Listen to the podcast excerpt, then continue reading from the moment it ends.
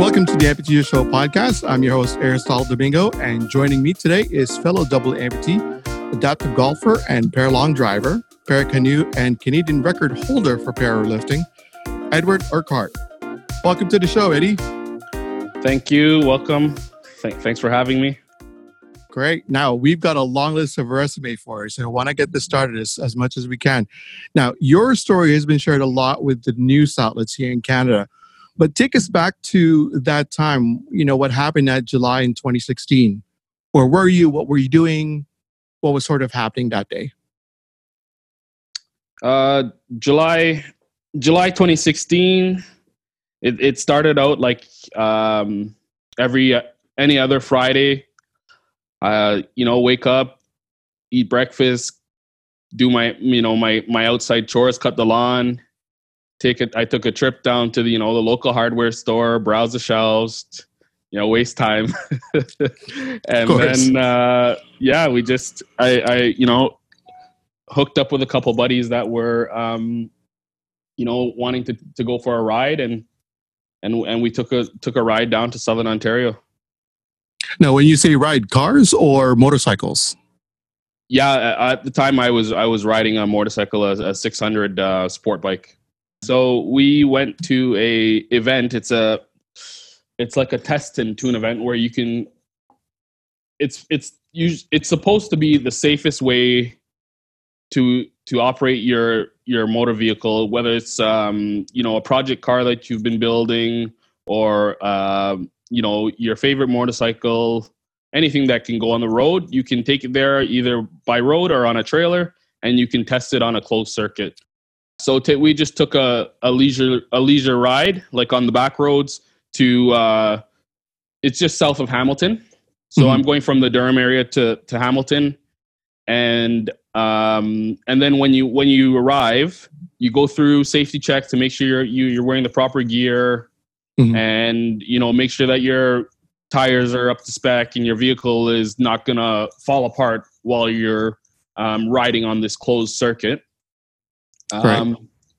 Yeah, so that that's that was the plan, and uh, we got down there, and we were we were having a blast. We were just you know doing it what what I thought was the right way, and I still think is is the right way because there you know there's too many people are that use public roads as as a you know a means for uh you know a little bit of an excitement mm-hmm. So you know we were we were almost through and i think we we kind of huddled up and we decided okay this is going to be um our last run you know down the circuit. And uh you know, because you know it was starting to get pretty busy, and we, you know we were tired of waiting. So we we decided, okay, this is going to be our last run, and um, it was kind of just the perfect storm uh, scenario where within seconds, like the sun was starting to go down, and you know it got really cool. Like the air temperature got really cool, and wind started to pick up and um, yeah, I was just going. I was just going down the going down the circuit, and uh, just lost control and and ended up getting into a speed wobble and hit a wall. Um, I lost my right leg on impact. Like I basically hit what what you would see like a highway median, right? And that and that sheared my my right leg off instantly, and um, I was kind of catapulted about 50 feet off off the circuit into like brush pile and flying through the air like feet forward basically. Uh, on impact my left leg was was taken off uh, just because of the the high rate of speed. So let's then go from so they obviously were able to get to you yes so, uh, were you air ambulance somewhere or what was yeah so the i mean another positive of being at a closed circuit uh, event is you don't really you don't have to wait for EMS because they are on they are on scene. So EMS came up on uh, came up to me. They kind of you know looked down and they and I I told them right away because I was still conscious. Um, I was fortunate to not hit my head, and uh, and I I, I just kind of told them, hey, my my leg is gone, and you know like my other leg was kind of it was going the wrong way, but right beside me Um, Right. So I was uh, uh, immediately put into an ambulance, and I think they were radio ahead to find a safe safe landing zone for Air Ornge to pick me up. So they had, they drove paid maybe 20 minutes so they could get it to a field to get me to uh, Air Ornge, who who transported me to a trauma hospital in in Hamilton. Okay. And so then they did try to reattach your your legs at the hospital for sort of saving the limb, or did they say were you aware of all of those decisions at the same time too? Because you said you were still conscious when you So I, I was ground, so- conscious. I was conscious until uh, until I, I arrived at the hospital. So I remember the ambulance. I remember the the helicopter uh, ride. I think by the time I got to by the time I got to the hospital, they they had put me out. So I wasn't conscious of these decisions. I learned about them after the fact. Mhm. But um, yeah, they they spent about I would say four days trying to check the circulation and Right. you know make a decision as to how they could op- uh, allow this leg to operate for me um you know the expertise of the doctors and you know great decision making by my family like we, they were more concerned about uh, infection later on in life Right. so the best decision was to uh, amputate um, both sides and clean it up and, and you know just make it as as as clean as possible to uh, wear prosthetics. Right. No, I mean, and you've got, like I said, you know, historically in the media, your story's been shared out there as well. And your recovery was actually quite shared a lot because you were the first person to play in a regular golf course. Can you tell us that story and, and maybe go through the recovery process in for you to get there? Because I want to get to your sports and I want to get to Yeah. golf where we you and I know each other. Yeah. So get us there with your recovery story and okay, then so uh, getting us to golf. yeah, recovery for me. I, I I've grown up in the gym. I've grown up in sport, so I didn't I, I didn't need you know someone to uh, give me the you know teach me the mindset of how to how to wake up and be motivated to to get better. It was something that I I I'd grown up doing already, so I was excited to be in the gym.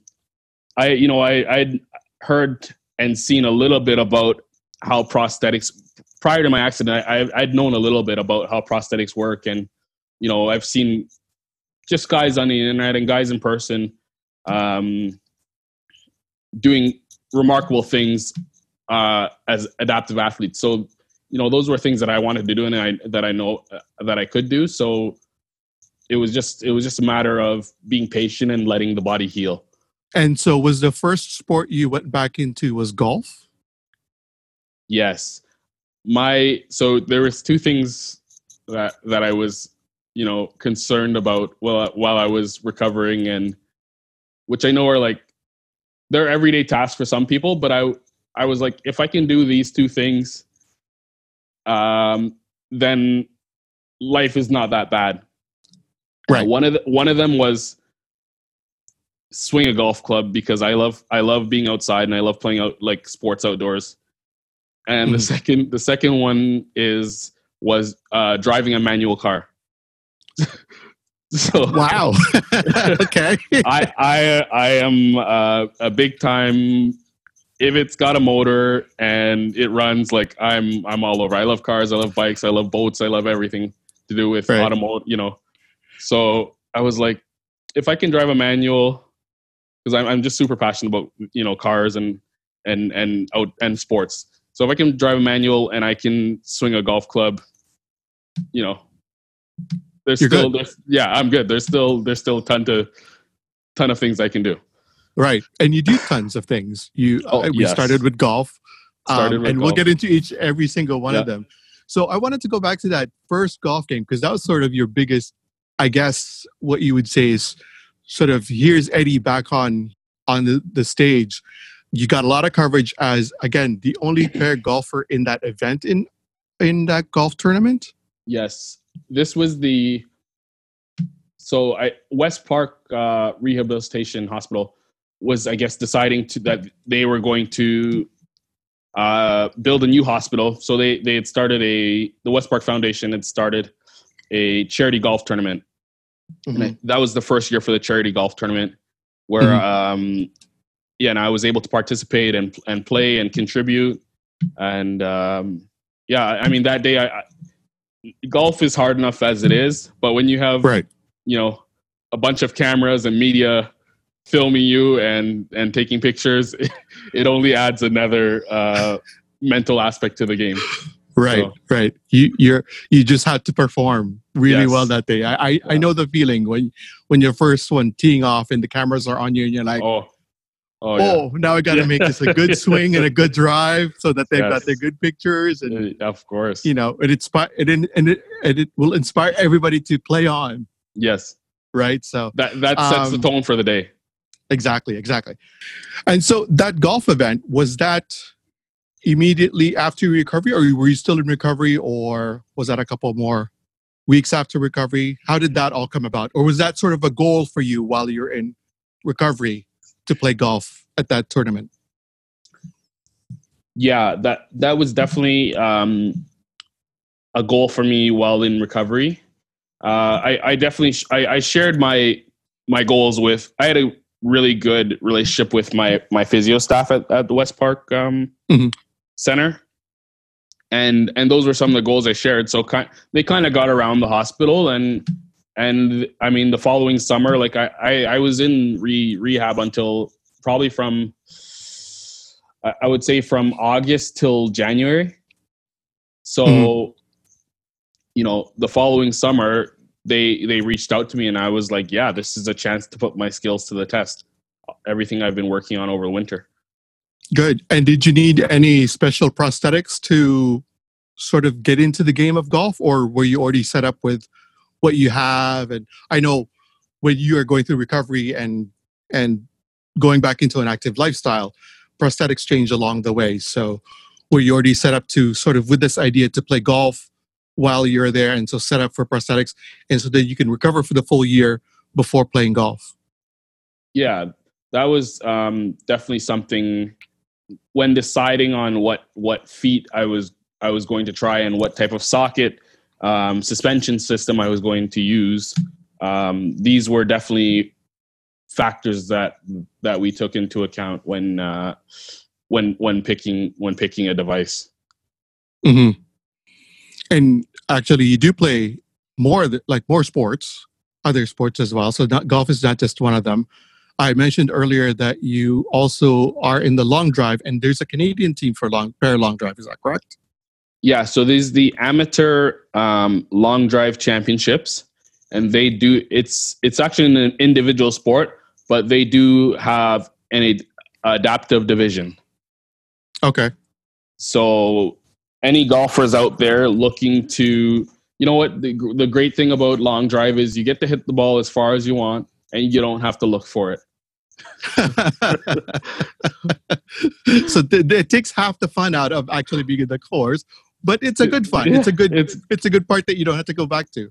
yeah, you get to hit the ball as far as you'd like, and somebody is down down the course to mark your spot. You have to hit onto a grid. I, I don't know the dimensions, but uh, it's probably it might be 200 yards across. But you hit onto a grid, and and somebody else is down there to find your bar ball and and mark your distance. So it's a ton of fun. That's awesome. And I think you went oh, we you went and competed last year in the US with this group, Yes. correct? That's correct. So I, I qualified for the World Amateur Long Drive Championships, which was held in Myrtle Beach, South Carolina, uh, at a at a beau- beautiful golf resort, barefoot golf resort, and I placed I placed second. Wow. Uh, so yeah, so second in North America. It's it's it's pretty cool. so and and forgive me for everybody else who you know and everybody like i said everybody else is sort of not familiar i didn't know about the amateur para long drive existed so how did you find out about this group and I, you know, every because I, I mean, I, I guess I'm uh, I would call myself an un, unofficial ambassador for for adaptive sports. So anytime I see um, a new a new sport or organization organization um, coming out, I always I always send an email or or send a text or send a, a direct message in, in Instagram and say, hey, do you guys have an adapted division? And if not, how can we work work towards getting getting that? Right. So um, because this was this this uh, amateur long drive is between this the United States and Canada, they do have. I, I feel like the United United States is is more aware of. Um, you know, they have a lot of military that were injured. You know, in Right. the early 2000s, so they are starting to uh, implement adaptive uh, divisions in a, in a lot of their sports. Um, so they did have an adaptive division, which was helpful, and I was I was all about it. So I Cool. uh, I, I put my name in, and I went out there and did my best, and I ended up qualifying. Wow, that's that's really good to hear. I mean, again, you mentioned this about having sports driven mindset even in the beginning and that really helped you a lot with your recovery and getting up and going to the gym and you know the things you needed to do to get better without complaining about the weight is too much or this is too painful today. We always say as athletes, no pain, no gain. And and I think we take that in as going, no, this pain that I'm having right now will pay off Yeah. considering of course being safe about it but you know just had to add that disclaimer but we know Yeah. that there's work to be done in order to get to where we needed to be as athletes Yeah. so i think that's that's a really good thing to have and in your mind to to go into this recovery now we you also are in the paracanoe so explain to me in our previous conversations about the paracanoe parakayak so did you want to just expand on the, Yeah. the difference between the two because you are in that as well and Yeah. actually earlier this year which i'll go back to uh, in a later conversation in this interview because you made the team this year or you're being nominated to make the the qualifying team for tokyo but we'll go back to that but explain to everybody what um, the, the difference between the paracanoe and the parakayak Okay, so uh, there there are two types of boats uh, under the category paracanoe. There there is a um, a, a kayak where you're using a two blade paddle, and um, there, there's no um, so how it starts is they do they do a classification. I, I think it's to do with how many moving moving joints you have. So it's a point Mm. system. You gain points for every joint that you're able to move and that would put you in there's three levels it's um, k1 k2 k3 the least able which would is usually spinal cord uh, mid to high spinal cord injury. That's a k1 k2 might be spinal cord around the waist uh, around the waistline.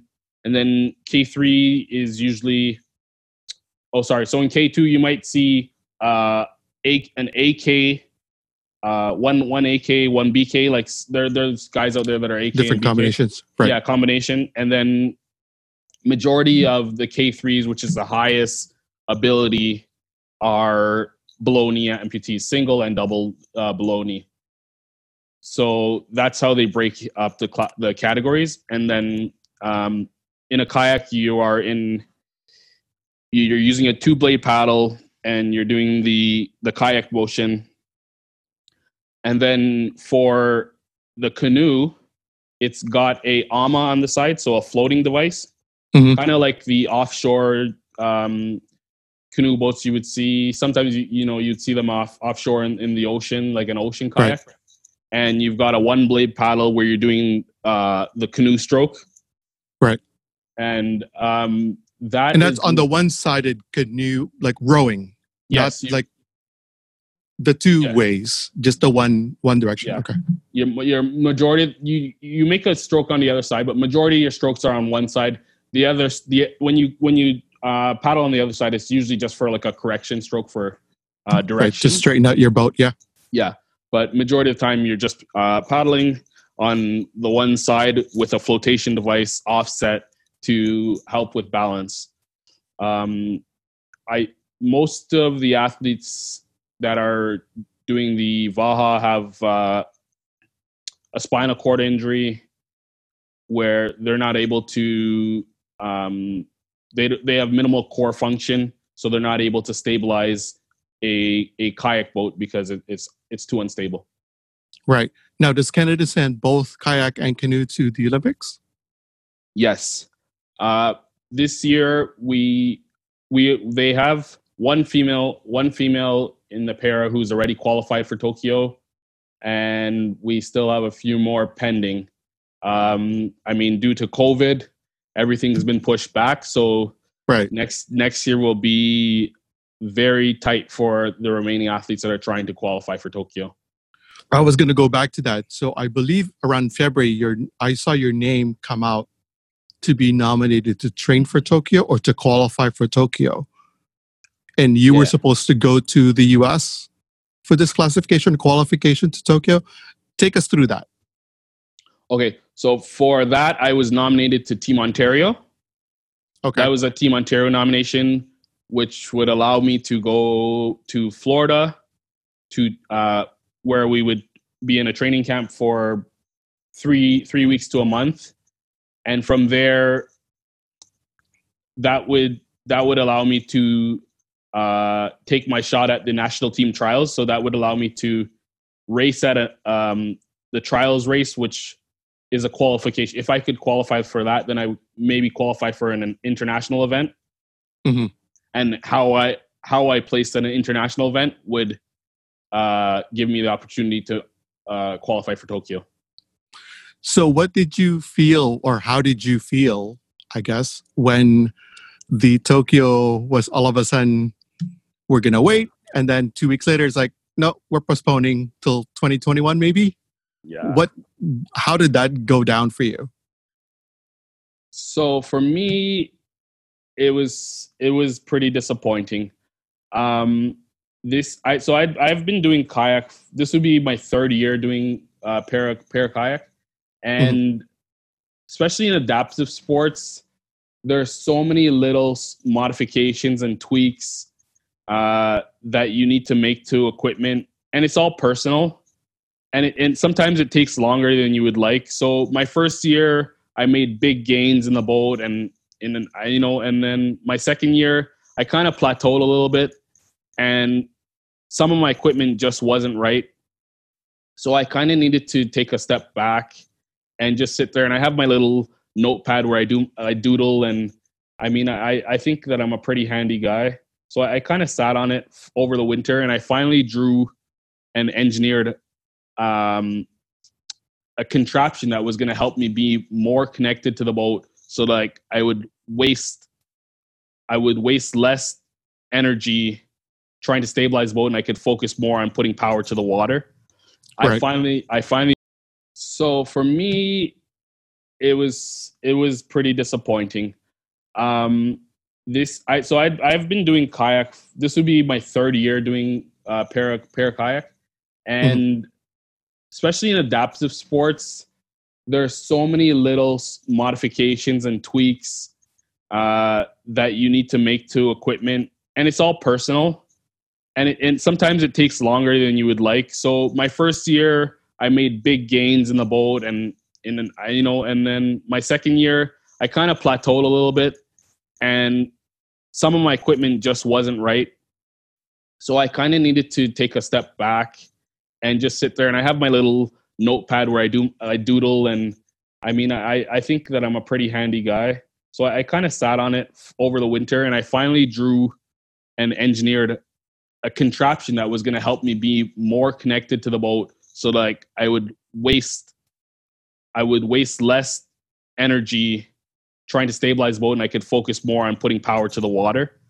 I finally I finally drew it up I found a you know a welder in my community that could fab this up. I, I worked with my my prosthetics team, uh, and you know they helped me. We we did this all over the winter, so I was ready to get on the water and and put this new new modification to work, and uh, loaded up my boat on the trailer, which was ready to go to Florida. My boat actually went to Florida, and I was gonna be leaving like in two days and I, I, I usually drive down because I like to have a vehicle down there. And this year it was going to be split. The camp was going to be split between Florida and, and then we would head up to Georgia for the national team trials. And to, I was you know getting my bags packed and ready and all my equipment, and uh, two days before heading to the border, the trip's been canceled. Was like, I, okay. That was the same for me. I was two days before my flight to Florida for mine, for athletics, and we get that email that said, yeah. "You're not going to Florida." Have you gone back to training with the team, or do you? So I guess my question is, throughout the COVID shutdown or lockdown, if you will, what was training like for you then in the para kayak, para canoe world? Are you able to go out on your own? And then are you can you train with the team now with the faces opened up? Yeah. Um so for well well when COVID first hit, there was no training. Um the reason why we train in warm climate because the the waters here are are way too cold and and and way too dangerous to be training. Um, so it was it was a welcome break, good for recovery. I I was just weight training. Um, I've got a, a, decent weight set up in my in, at my home, so I was I was just training and just staying in shape and doing a little bit of cardio. But for me, it, it's a little bit hard to set set goals when we don't know what when or where things will open back up. So right. Um, I do I do have two two young kids who also don't have didn't have childcare. So first priority family. Right. We deal with family, keep family safe, and then um, you know we can worry about sport and all that stuff after the fact. Right. Now, are you looking at competitions again maybe in the new year? Yeah, they it looks like there will be for for canoe they are actually worried about so the first worry was when we're on the water there's a safety boat. If someone is to fall in the water and they have to rescue them, then the social distance social distancing goes out the window. So they had to make sure that they could safely monitor people on the water while keeping the social distancing. Right. Well, I think within the last three weeks, um, they've set up a program. They've they've figured out what they would do, and they set up a program to return paddlers to water, where they started with um, able-bodied athletes, tested that to see how that would go, and then they would add adaptive athletes and uh, so para athletes and Special Olympics athletes because some of us require a little bit extra help to get in the boat or get out of the boat or you know just making adjustments on the water. So i think just about all the athletes um, have returned to the water.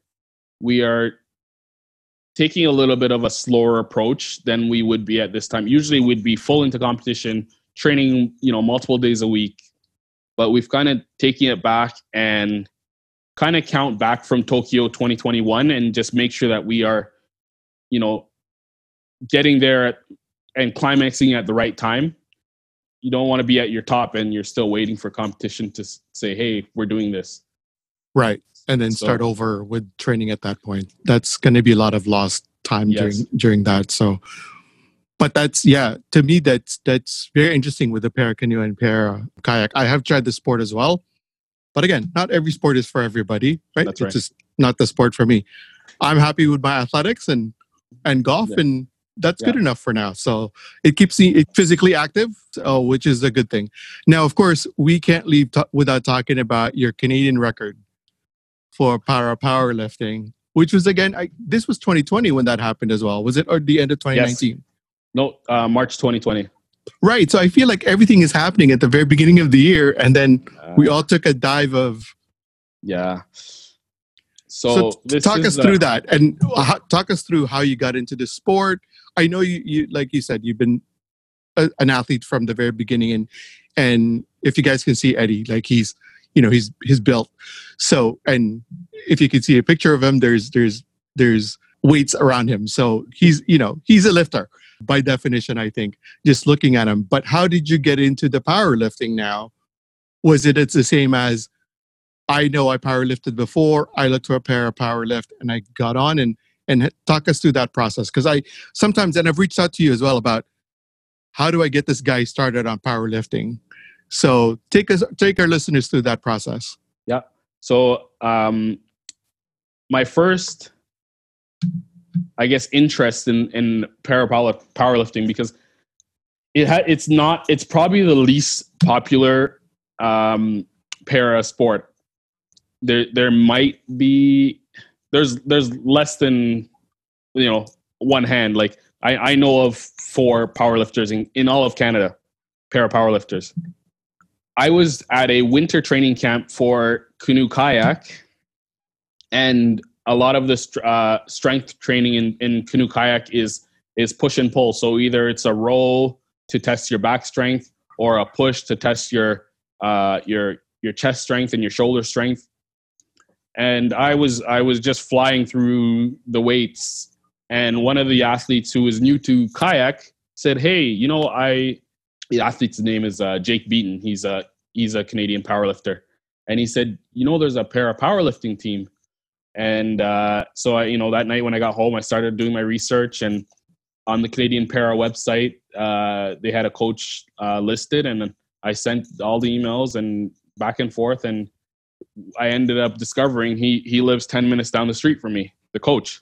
So mm-hmm. he said, "Hey, come out and you know we'll put you through the we'll put you through the run and we'll see uh, what we can do here." So I think we decided uh, early in the program that we were gonna push and see how far this can take us.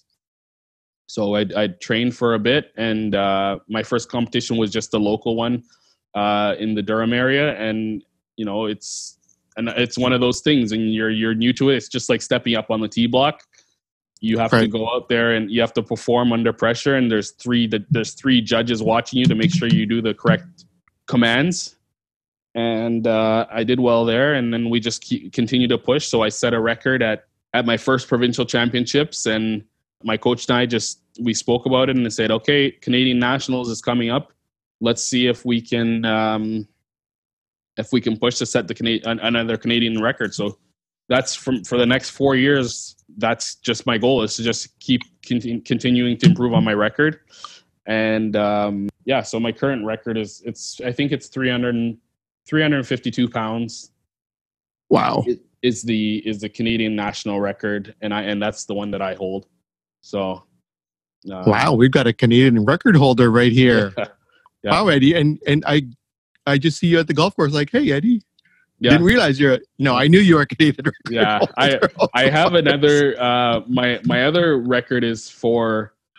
So I, I participated in uh, the World Long Drive Cup in in Mesquite, Nevada last year. Last year May, 2019 right. May, and uh, I set the Canadian as a Canadian athlete. I, I hit the longest 347 yard. Uh, wow. Drive. So yeah, I've got a couple records and under my belt, and uh, we're just going to continue to improve on those. Wow, definitely would love to see you up on the podium. Now, is powerlifting in the would have been in the Tokyo as well? Yes. Had you could have, right, so everything was really just against you for 2020 in Tokyo. But hey, yeah. there's 2021. So right. if you got carded for kayak, do you need to get carded for yeah para, para powerlifting? So that's something that they like Paralympics Canada is working on because in able body it's not as common, but in para it is it is common to uh, for athletes to be multi athletes, um, multi sport athletes. Right. So, so yeah, you, usually you have to pick one sport. Yeah. So I think for our listeners who may not be aware, you need to be carded in order to compete at the at these sports and these levels. So to what Eddie is saying is that you most able-bodied athletes only qualify for one or only try to get carded for one. Yeah. And so for you, can get carded for para canoe, para kayak, and the para para, para powerlifting. Yeah. Correct. And eventually, so, eventually, I mean, para para golf is is just around the corner, and there's a lot of talks about agree. para golf. So, I mean, I I was on I for 2020 I was on the fence for powerlifting and for for kayak. We'll see what happens in 2021, but I'm just going to train as hard as I can and and see where it takes me. Right. No, I think that's that's that's great. Again, I can't wait to see you up on the podium, man. You know, full support. And actually, just looking at so Eddie has a shirt. Do you want to tell Yeah. us about your shirt? It's uh, it's it's his logo, and I've seen this logo before, and it's I'm gonna describe it. So it's him powerlifting with a paddle on one hand, and is that a golf club on the other? Golf club on the The- other. Right. Yeah. So tell us a little bit about how you came up with this logo. I mean, you do play a lot of sports, so Yeah. there is that. But So I was again my my book. You'll if you hang around me long enough, you'll see my my black book, and uh, I just write my ideas in there and just notes. And um, this was something that I was working on because at the end, I think my wife was getting you know tired of being my my spokesperson, and she says you need to have a presence on uh, on social media so people because a lot of people ask her oh what's i doing now what's i doing now oh well he plays three sports and he's all over the country and he's all you know all over north america. So she said you need to have a presence on uh, social media. So i i over the winter of 2019 i i started to uh, sketch up what i thought my logo should look like. Yeah. and then uh, i have a friend who does graphic design and I, I showed him and he said hey you know what? Just give me give me a little second give me some time to work on it and just help me make it so that it could transfer to clothing you know because Mhm. what you have in your head doesn't always transfer well to clothing so we just had to clean it up a little bit but uh yeah this is this is what we came up with for the eddie two sticks logo and uh, Right. so it's yeah it's an a- it's a para athlete with prosthetics bench pressing a, a barbell with a paddle on one side and a golf club on the other So- right, it took me a second to. I was like, "Is that a hockey stick?" No, he doesn't play hockey, so it had to be a golf club there. Um, let's talk family a little bit. You brought up, you brought your wife, and she, like you know, to your point, she's been your spokesperson. So you have a social, you know, a social media manager, but now you you manage your own social media, i know and you also have two kids at home that you talked about earlier. So how is that like? Tell you know, talk to us about how. Now, did you have kids when you had your accident, or this was No. after? Because they're just toddlers, and so so Yeah. what was what's it like to be a dad chasing two boys, right? yes two boys Yeah, Uh, and they're at that age of clang clang pots and pans. Yep. For me, uh, so m- my wife was pregnant during my accident um, in 2016. So my my my first son, uh, Eric, came came soon after. So I was still going through recovery. My son was born. Like Mhm. so, just a lot going on. Um, but it was also it's it was it was motivation for me to work hard because you know I wanted to chase my son around, run around, and play, and you Right. know be around for my son, my kids to grow up. So I've got a son. I've got uh, a three and a half year old and a one and a half year old. So very young, very active, and uh, yeah, it's definitely it's definitely tiring. I was going to say a full house, as it were, with you Yes. training and then the kids being home at this time. I can't imagine what your day would be like as soon as you get up and trying to put all the training in and the sports times to play. Because I'm pretty sure you play golf sometime during the week. You got to get that in there, right? Yep. Um, even if it's just to the driving range or actually a full 18 holes of golf. So I can't imagine what your day must be like, packed with all that stuff. But you somehow make it work. Yep. That put it this way, I I don't have a problem falling asleep at night. now you talked about adapting your boat in Yeah. what way in what capacity are they or can they adjust your boat or modify your boat is it also adaptation of the prosthetics you're wearing so describe for us your setup for either your everyday prosthetics and you know when you're doing your sport Yeah. So, so I've I've been on prosthetics since 2016. Yeah. I've tried, I've tried it, almost every system, and I've I most of I, I've had two feet. I've used the XC rotate, which has got that ball to allow for extra rotation, and now I'm on the uh, the Fillauer uh, All Pro. Mhm. So my my prosthetic, we we worked. I, I used liners a lot and sleeves, but because of how active I am, I would just constantly blow like put holes in them, holes, holes, holes, and you know from sports to being on my knees with the kids, all that type of stuff. Like it, it just became really costly to continually replace those those liners and the sleeves. Yeah. So I've switched to I'm I'm now on pin, which is not common for a very for very short. I'm very short on both sides, but below below knee, I'm a below knee on both sides. So it's not common to wear pin. But my my team, uh, they they have a fitment where they can um, get a, a really intimate fit for below Mhm. knees, and this is something we've worked on for the last year and a half. But so I'm on pin system now, which is good because when I transfer to my boat, I have actually two test sockets in my boat that I can just clip right into. So I'm I'm never struggling for suction or for um, Now I'm trying to picture your boat because I also have kayak. Yeah. But I take my prosthetics off and go in with just my liner. Are you saying those temporary check sockets are attached to the boat? yes. Okay, so I I will explain. okay. Yes, please I will go on. go. Okay, so okay, so if you're leisurely kayaking, it's it's not a big deal if you're not connected to the boat.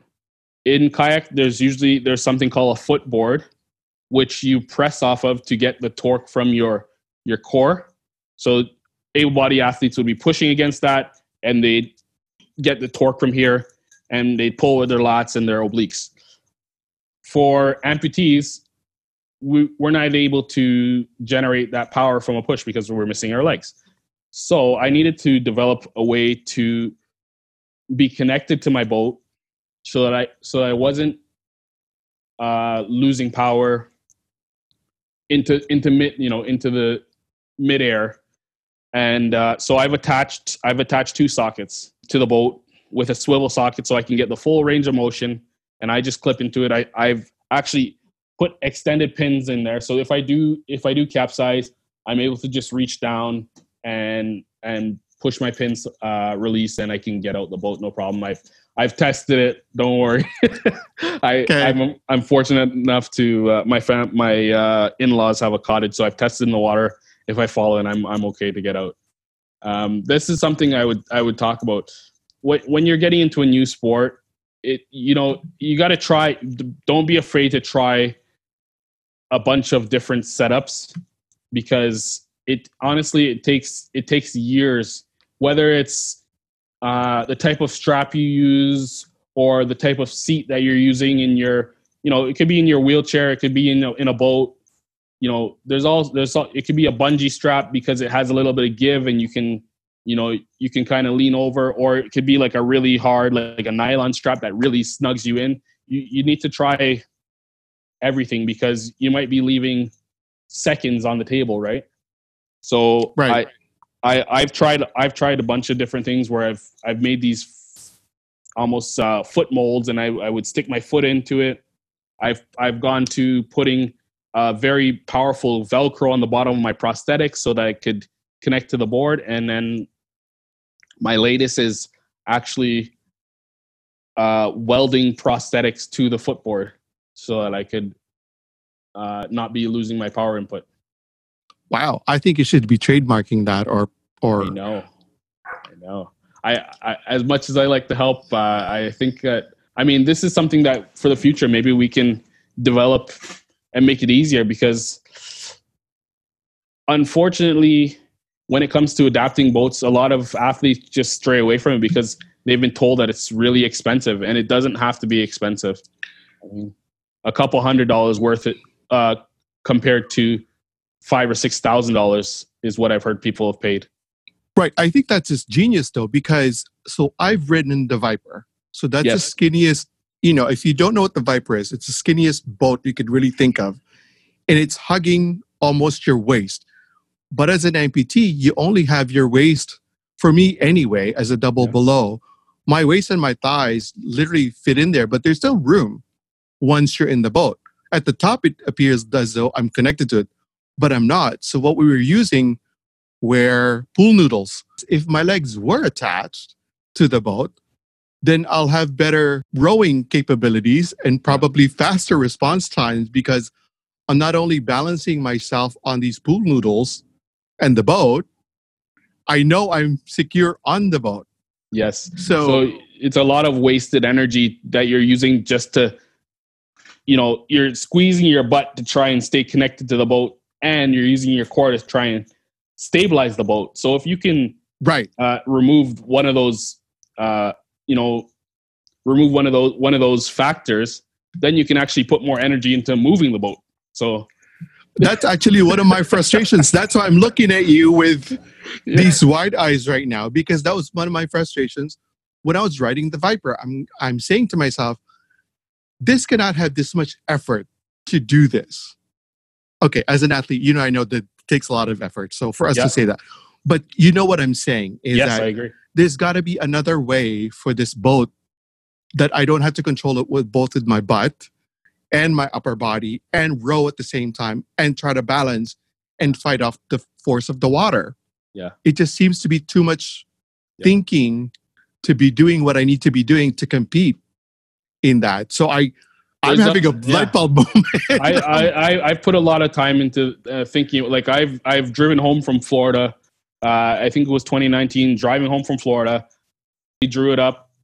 I found a, you know, a welder in my community that could fab this up. I, I worked with my, my prosthetics team. Right. Know, knowing that I, knowing that I could get more out of my boat and like 24 hours straight i drove home right. and i'm just in my head i'm just thinking about how can i how can i improve on this? How can i improve on this?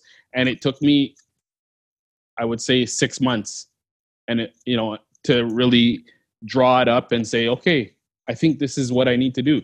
And you have to you have to factor in you still need to keep the boat lightweight. Correct. You still need to make it safe to exit the boat because these boats have I would say zero stability. I, I would compare the, our, our the sprint kayaks.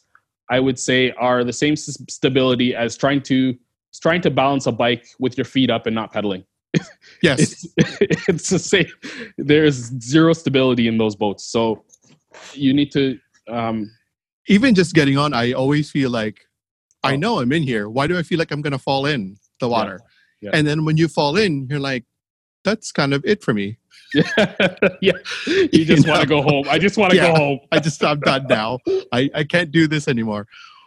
So you must have a great team with you to come up with that. I, to to actually implement that. So is that your prosthetist or the the the paracanoe team, or is that a combination of both? If this was a combination, we we all worked together. There were times when my you know my prosthetist would actually come to my paddle practice and we are all just kind of bouncing ideas and brainstorming and it's it's all about that open conversation um, right. to get this going because they've created they've created uh, modifications on other boats that work for that person but it doesn't work for me.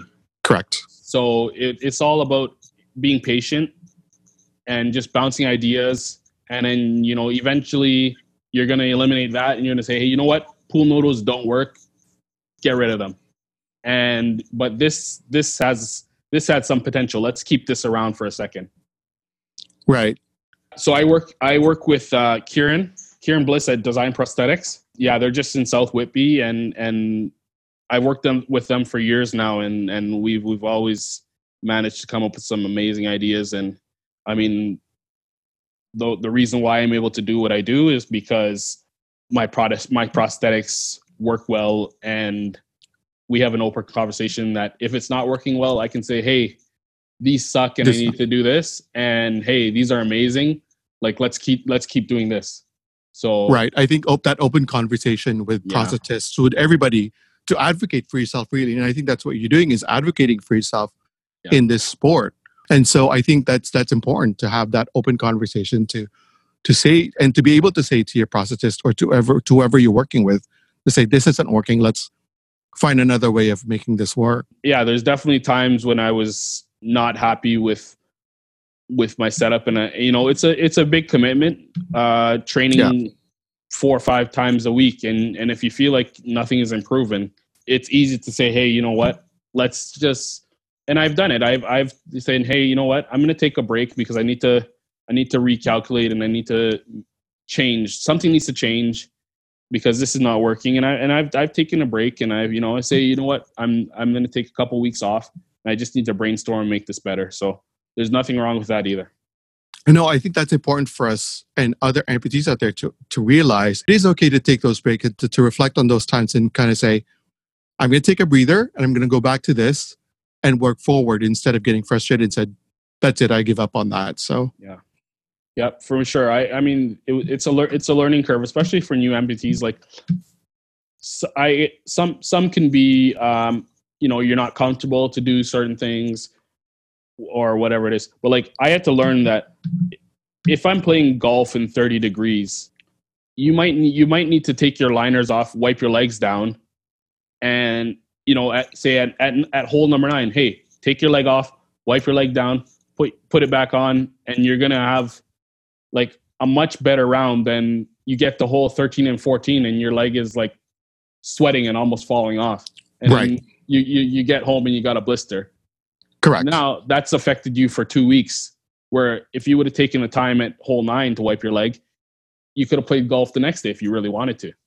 Right, right. I'm I I've learned that the hard way as well, and that comes yeah. with running too. You know, it's like yep. I get it that you're going to lose your pace time for running, but you really should undo your yep. liners and wipe it down, and then run a better pace. And the next time that you you're back on the road to to continue the run. So we do have those sacrifices that we have to make a little bit to also just yeah. be good at what we do, and and I think we're really good. We've become good at that yeah. um, as athletes. So that's good. This is great, Edward. Um, thank you for sharing your story with us. Any final thoughts for our listeners and more about you and where can they find you? I guess more than anything. Uh, so yeah, if you if you're interested and you want to keep up to date with what I what I'm up to, um, you can find me on Instagram at Eddie E D D I E two sticks two to the number two S T I X X.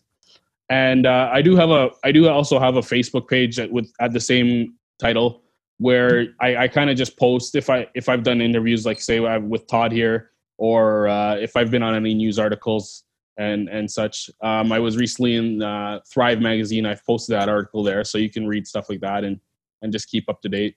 I mean, I'm still a little bit new to social media. I think I've had an Instagram for a year, so I uh, I'm, I'm getting better at posting and keeping people up to date. But um, yeah, it should be, it should get busy soon because everything is starting to pick up.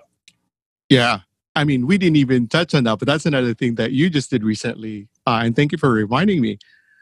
If you guys have not seen Eddie's picture on Instagram, you will see him in every Good Life center, I believe, across Canada. yes.